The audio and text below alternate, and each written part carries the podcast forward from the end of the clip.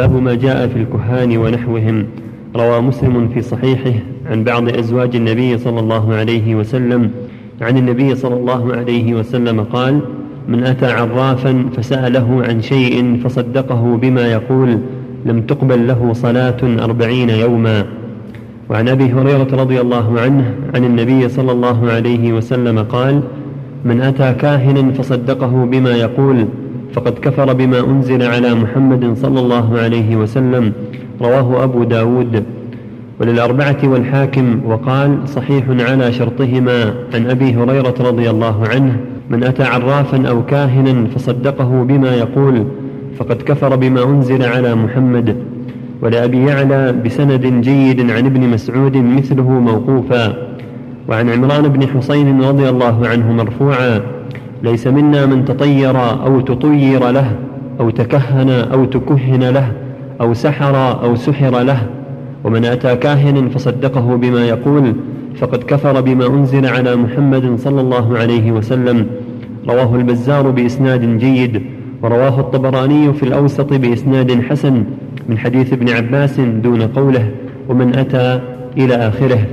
قال البغوي العراف الذي يدعي معرفة الأمور بمقدمات يستدل بها على المسروق ومكان الضالة ونحو ذلك وقيل هو الكاهن والكاهن هو الذي يخبر عن المغيبات في المستقبل وقيل الذي يخبر عما في الضمير.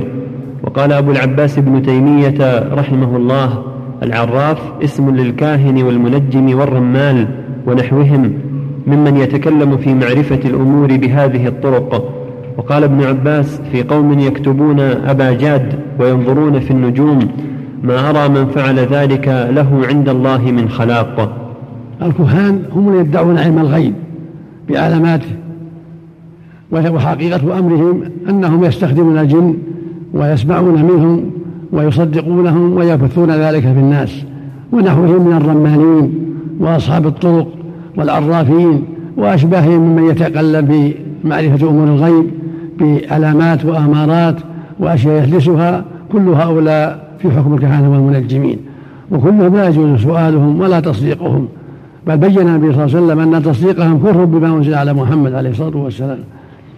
ومن هذا ما رواه مسلم في الصحيح عن بعض أزواج النبي صلى الله عليه وسلم أنه قال من أتى عرافا فسأله عن شيء لم تقل له صلاة أربعين ليلة. مجرد السؤال. هكذا جاء في مسلم. أما زيادة فتصدقه ليست في صحيح مسلم. بل في صحيح مسلم. من أتى عراف فسأله عن شيء لم تقبل له أربعين ليلة. وهذا عقوبة عظيمة لسؤاله. فكيف إذا صدق؟ واللفظ الآخر من أتى كاهلا فصدقه من يقول فقد كفر بما أنزل على محمد صلى الله عليه وسلم. واللفظ الثالث من أتى عرافا أو كاهنا فصدقه من يقول فقد كفر بما أنزل على محمد صلى الله عليه وسلم. والعرافون والكهنة والمنجم بابهم واحد. هم يدعون علم الغيب بأشياء يحدثونها ويزعمونها والحقيقة أنهم خدام للجن يسألون الجن ويصدقون الجن يصدقون في واحدة ويكذبون في المئات الكثيرة. وهذه الواحدة التي صدقوا فيها هي التي يسمعها الجن من السماء من الملائكة حين يسترقون السمع. فيبثونها في آذان إخوانهم من العرافين والكهنة والمنجمين ويبثونها في الناس. فالواجب الحذر من هؤلاء وتصديقهم. ومن صدقهم بدعوى علم الغيب كفر بما أنزل على محمد عليه الصلاة والسلام. ومن سألهم أتى جريمة لم تقبل له صلاة أربعين ليلة هذا وعيد شديد وإن لم يصدقهم. فالواجب الحذر من سؤالهم ومن الاتيان إليهم ومن تصديقهم. وفي الحديث الآخر ليس منا من تطير أو تطير له أو تكهن أو تكهن له أو سحر أو سحر له. الفاعل والمفعول له كلهم يجب الحذر. لا تسأل ولا تصدق. فالذي يفعل ذلك له أو لغيره أتى هذه الجريمة. يسحر لنفسه أو لغيره يتكهن لغيره لنفسه أو لغيره. يتضير له أو لغيره كله داخل في الوعيد. فالواجب الحذر من ذلك. وألا يؤتى إلا أهل المعرفة وأهل الإيمان وأهل البصيرة وأهل الرقية الشرعية. أما هؤلاء المشعوذون فلا يجوز سؤالهم ولا تصديقهم سواء سموا كهانا أو منجمين أو عرافين أو بأسماء أخرى. كل إنسان يتشبه بأمور الغيب ويدعي أنه يعرف كذا ويعرف كذا كل هذا كذب. أو بواسطة الجن. وبعضهم إذا جاءه المريض يقول أعطني اسم أمك واسم كذا واسم كذا. كل هذه من علامات الخرافة ومن علامات أنه يتكهن ويسأل الجن. هذه أشياء وقعت الناس اليوم يجب الحذر منها. وأن لا يؤتى إلا من يرقي الناس بكلام الله أو بالأدعية المباحة ويكون بعيدا عن الريبة. أما من صدق الكهنة والعرافين والمنجمين والسحرة فهذا يجب أن يرفع أمره لولي الأمر. لأن مثل هذا لا يجوز إقراره بل يجب قتله. عمر رضي الله عنه كتب إلى عماله أن يقتلوا السحرة ثم وجدوا من السحرة يقتلوهم. فالواجب الحذر من هؤلاء ومن عرف بشيء من هذا يرفع أمره حتى يؤدب وينتهي عما يتعاطاه وحتى يحذره الناس. وهكذا الحديث الأخير يقول عليه الصلاة والسلام من أتى كاهنا أو عراف فصدقه ليس منا من يقول عليه الصلاة والسلام ليس منا من تكهن أو تكهن له أو سحر له أو سحر له أو تطير أو تطير له.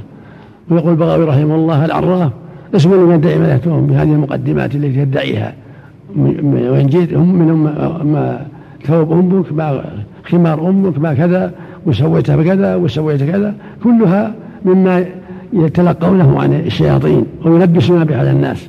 وأمورهم لا تخفى.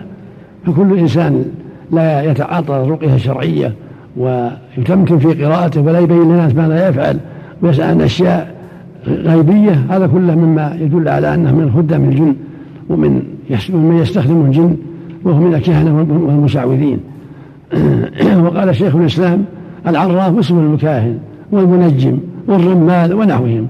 كل من يدعي معرفة الأمور بالطرق الخفية والطرق الغيبية يقال له عراف يقال كاهن يقال له منجم يقال له ساحر يجب الحذر منه.